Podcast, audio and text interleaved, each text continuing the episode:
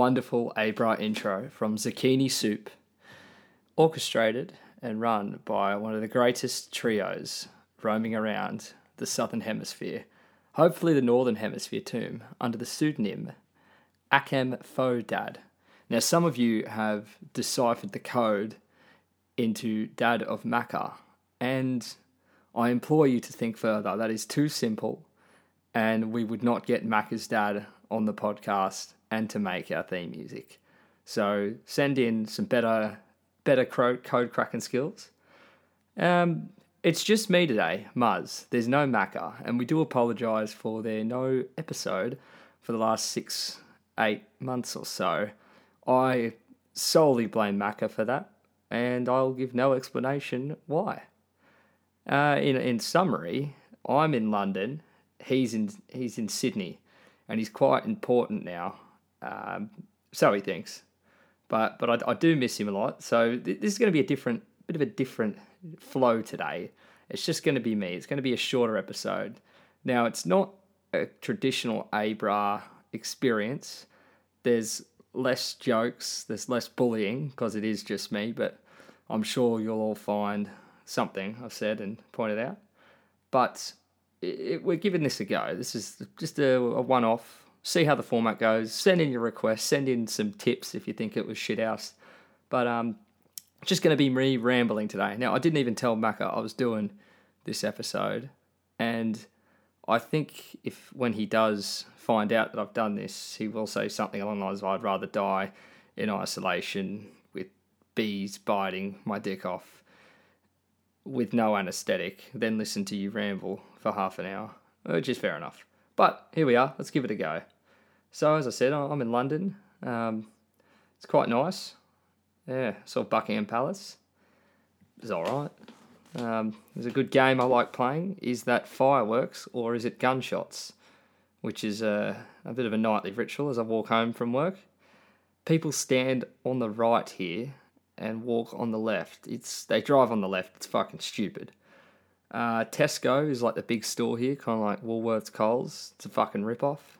Um, don't know much about UK politics. Boris seems like a bit of a dick. Uh, yeah, um, good news though. Dockers are doing a show in a few weeks in London. We know there is. I know for a fact there is at least one listener from London. Now we see the numbers and it says there's plenty, but I do know one that has listened that lives in London. So come to our show, 8th of December. We've got a whole new whole new band lineup, maybe a few new songs. Uh, and I can I can tell you now, there will be a Dockers album in the next six months. Now I know most of you aren't here to hear about the Dockers, so let's get on with the Abra. What have I done lately? I watched. Oh, sorry. Let me let me do the bit. I'll be Macca, and you know, hey, why the name? And this is Macca. Uh, hey. Ah, thanks, Macca. So he's here in spirit. I um, I watched that movie, The Guilty, recently, with uh, Jake Gyllenhaal. He's a good actor. Movie was pretty pretty stupid.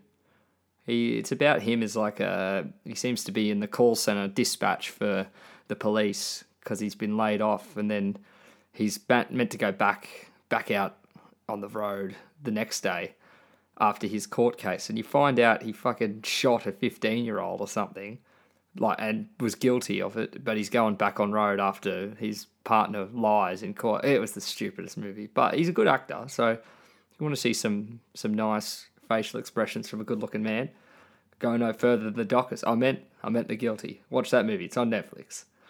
Um, went to Athens a few weeks ago. Yeah, I'm gonna be honest. I was a little bit let down.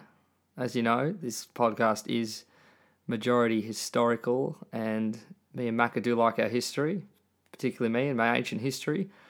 And I realised more of Athens was in the British Museum than was in fucking Athens. And I also met more British people when I was in Athens than Greek people. I was at a hostel, to be fair. I've found there's a lot of posh people in England, though. A lot of them get quite offended. Yeah, anyway, more on that later. Today, we have a particularly exciting topic, and that topic is about Ernst, Ernest Hemingway, an author from the 20th century.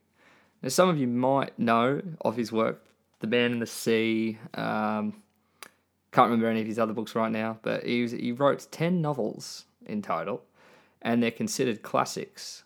And he was quite well known for his very blunt style of writing. His best story, though, may have been his own life. Now, I've been reading up a lot on him lately, and every time I read further or find out another detail, it's like those shitty Marvel movies, how every movie there could be a character in there that then gets its own fucking spin off movie. His life seems to be that. Everyone he butted heads with could have their own movie series, not just movie. So I'm going to go into the life of Ernest Hemingway, and this will be the majority of the episode today. Now, as I said, we don't have each other to bounce off, so if I am talking complete shit and the fact is not true, Macca is not here to correct me, but I, I, I'm sure all of you will message and tell me to shut up. Anyway, I'm going to go as best as I can with the, the factual side of Ernest Hemingway's life. So he grew up in America, was a regular kid, apart from his name, Ernst. It's it's it's said Ernest, but it's spelled Ernst. I don't know, Americans, you know. Anyway, he signed up for you know he fished. He grew up with his dad. Had a bit of a difficult relationship with his dad. Anyway, he signed up for World War One in the last year of the war as an ambulance driver when he was 18 years old, and was sent to the Italian front. Now, for those who don't know, the last year of the war was 1918, meaning his date of birth was either 1899 or 1900. Uh, he worked near a munitions factory where he states that he collected whole bodies some days. Once the entire bodies were collected, he would then collect the body parts. Now, it's quite a gruesome job, and I think this is what started his kind of taste for the dangerous and the not so much blood, he wasn't a serial killer, but more the the, the, the excitingness of life, the darker parts of life. One time, he writes that he brought some cigarettes to some soldiers, and when he brought them the cigarettes, a grenade was thrown, and he was severely wounded in the legs by shrapnel flying around. Now, he helped the soldiers for the next hour and a half until they were all safely in tents getting treated or out of the area. Then he went to treat himself. Now, he was so badly wounded that he had to spend six, six months in a hospital. That would suck. Now, just after he left uh, the front, and he was after he left hospital, uh, well after the war ended, he moved to Toronto in Canada for a bit, where he met a girl, and then married this girl, who I would like to say, because she's married, is now a woman. I don't know how it worked back then, but anyway, they moved to Paris. Now, this was in the 1920s. Now, this is when his life starts to get pretty interesting. He started mixing heads with some pretty pretty big names in history. The most notable and the only one that I recognise was Pablo Picasso, the modern artist.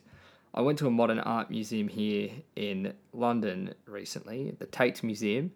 I'm sure it's good, but it's hard to get into modern art if you're not really into it. There was one artwork, for example, that was in a large frame, probably about the size of a door, and it had its own section. It covered, it took up an entire wall almost, even though it was only the size of a door. Right? That's how important this display was. And all I could see on it was a, a bluish shade, and the name of the artwork was Blue. What the fuck? Anyway, that's a side note of something I saw. Now back to uh, Ernest Hemingway. He would often go to Spain with his, he had a mistress Pauline, and they were going to Spain a lot. Now, whilst he was in Spain, he became entranced with the sport of bullfighting, became obsessed with it, and he saw it as a game of life and death. Now, this might be where Hemingway starts to really get attracted to the danger of life. He's already gotten a taste for it. He's already meeting some famous people. Some some who were quite well known. Pablo Picasso was he wasn't peaking in the twenties, but he was he was well known. And Ernst had already written a book or two, so he was known. Now mix that with the whole dying and living. There's a lot of psychology behind famous people, people who are like getting famous that work from nothing, and this idea of invincibility, more so of being remembered in history, if you get my drift. Anyway, so he, he loved a drink or two, Mr. Hemingway. And in a bathroom in Paris one night, he got so pissed that he pulled a string thinking it was a toilet flush, which was actually a skylight, and he injured his head as, as the fucking roof caved in. Anyways, uh, shortly after this, he married his mistress Pauline, who was now his second wife, and returned to the United States. He heard the news about his father's health when he was there, and this led him to be quite depressed, and sent a letter to his father saying he would sort it all out, and the letter arrived minutes after his death. It's quite Shakespearean, just the bad, bad timing, really. Now, whether or not it did arrive minutes after, probably not. Who knows? But it's a cool story. And don't let facts get in the way of a cool story, and that is the motto of Abra.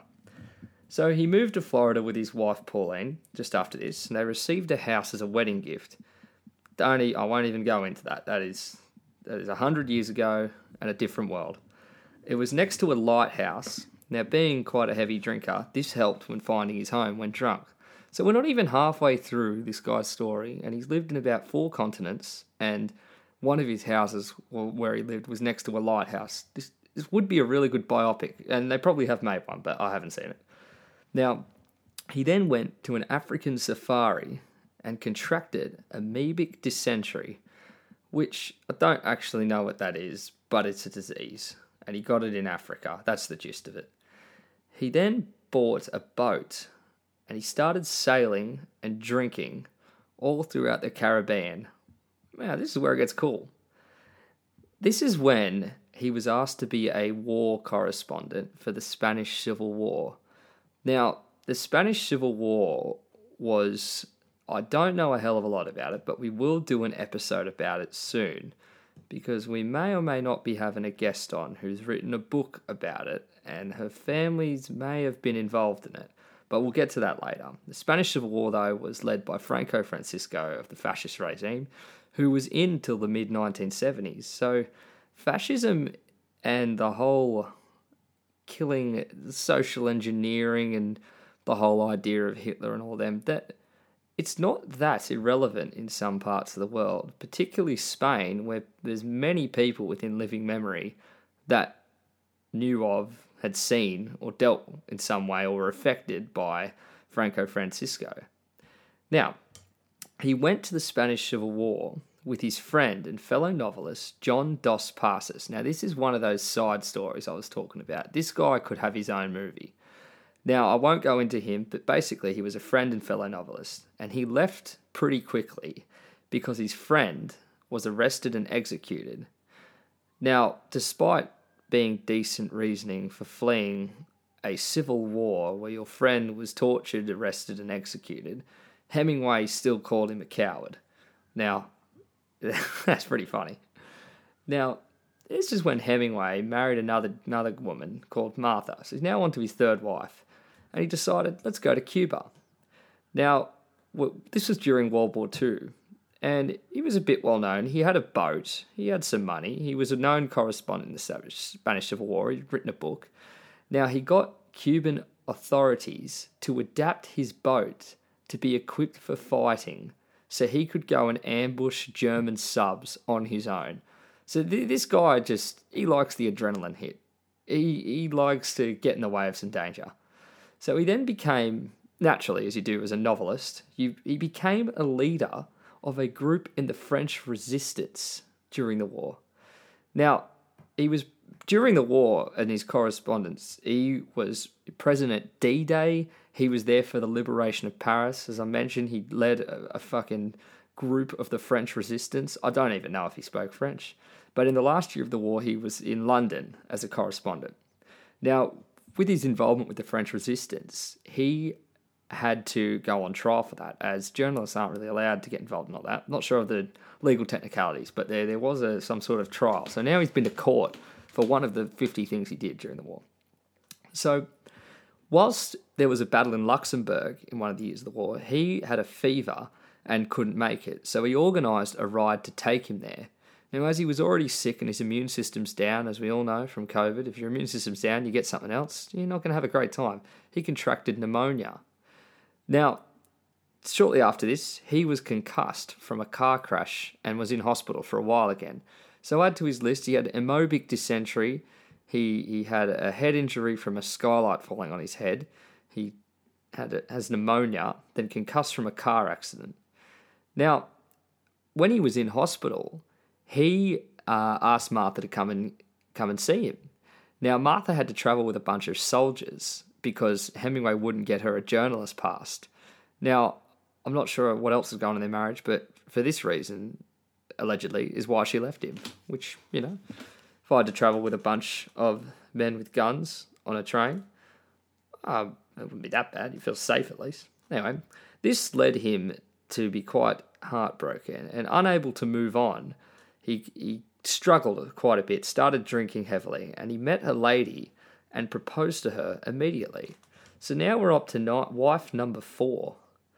Now, after the war, uh, before his his big finale, he uh he, he had a lot of injuries and a lot of illnesses. He had a head injury, he had a knee injury, he was hypertensive, so high blood pressure, had diabetes. Now, uh, there were a fair few deaths of his close friends during this time, and this this led him to be quite depressed. And in the in his struggle with depression, he booked a sightseeing flight for him and his wife to Africa to you know cheer himself up, have a good time, have a laugh. Now, on the way to the safari, the plane crashed. Now, all he got from this this plane crash was a concussion, which is unfortunate, but you know, for a plane crash, that's all right. The next day, a rescue plane came for him. They got in the plane. It exploded. You did hear that right. It exploded. Now, this gave him a dislocated shoulder, shoulder burns, two cracked discs, a broken skull, a cerebral spinal fluid leak, a kidney puncture, and liver, liver puncture. Now, a lot of papers at the time mistakenly reported him dead. A few weeks later, Hemingway, oh, sorry, oh, that's an exaggeration. Two months later, Hemingway went on a fishing trip with his family. Now, while he was on this fishing trip, a bushfire broke out and he received second degree burns on his legs, arms, torso, and face. So we have a long list here of things that injuries and illnesses that have happened to him, particularly uh, traumatic ones. So in the next year, he won a Nobel Prize in literature, and he was quite unimpressed with it because he thought he only got it for the big deal about his alleged death. Now we haven't even gone into his work really. We've only been talking about his his life right now. Now his work is brilliant. I do implore all of you try and read The Man in the Sea. That's the the main one that I I remember. Um, I haven't read too many of the others, but but I've seen some of his quotes, and he was definitely a very very smart, pessimistic guy. Anyway, so he thought he only got this big prize because it was you know his death was so public and all that. He became a real heavy drinker after that, and became extremely paranoid about the FBI following him his friends, you know, you know, you're paranoid, he's, bit, he's drinking and all that. It was later proven that the FBI were, in fact, following him. Um, there's a little side note. Uh, he went to a, a, clinic and tried to get electric shock retreat treatment. This got him even more depressed, and unfortunately, his wife arrived home one day to find him killed from his favourite shotgun. That's a bit of a sad ending. Anyways, that, that is the life of Ernest Hemingway in a, a brief overview he he lived a life. It's pretty cool. He had a lot of marriages, he had a lot of injuries, and he probably met Franco Francisco. I'm just making that up. Maybe he didn't, but cool life. Anyways, this was the first of maybe a few solo episodes until me and Macca sort out the time difference. I thank you all for listening, and a bra.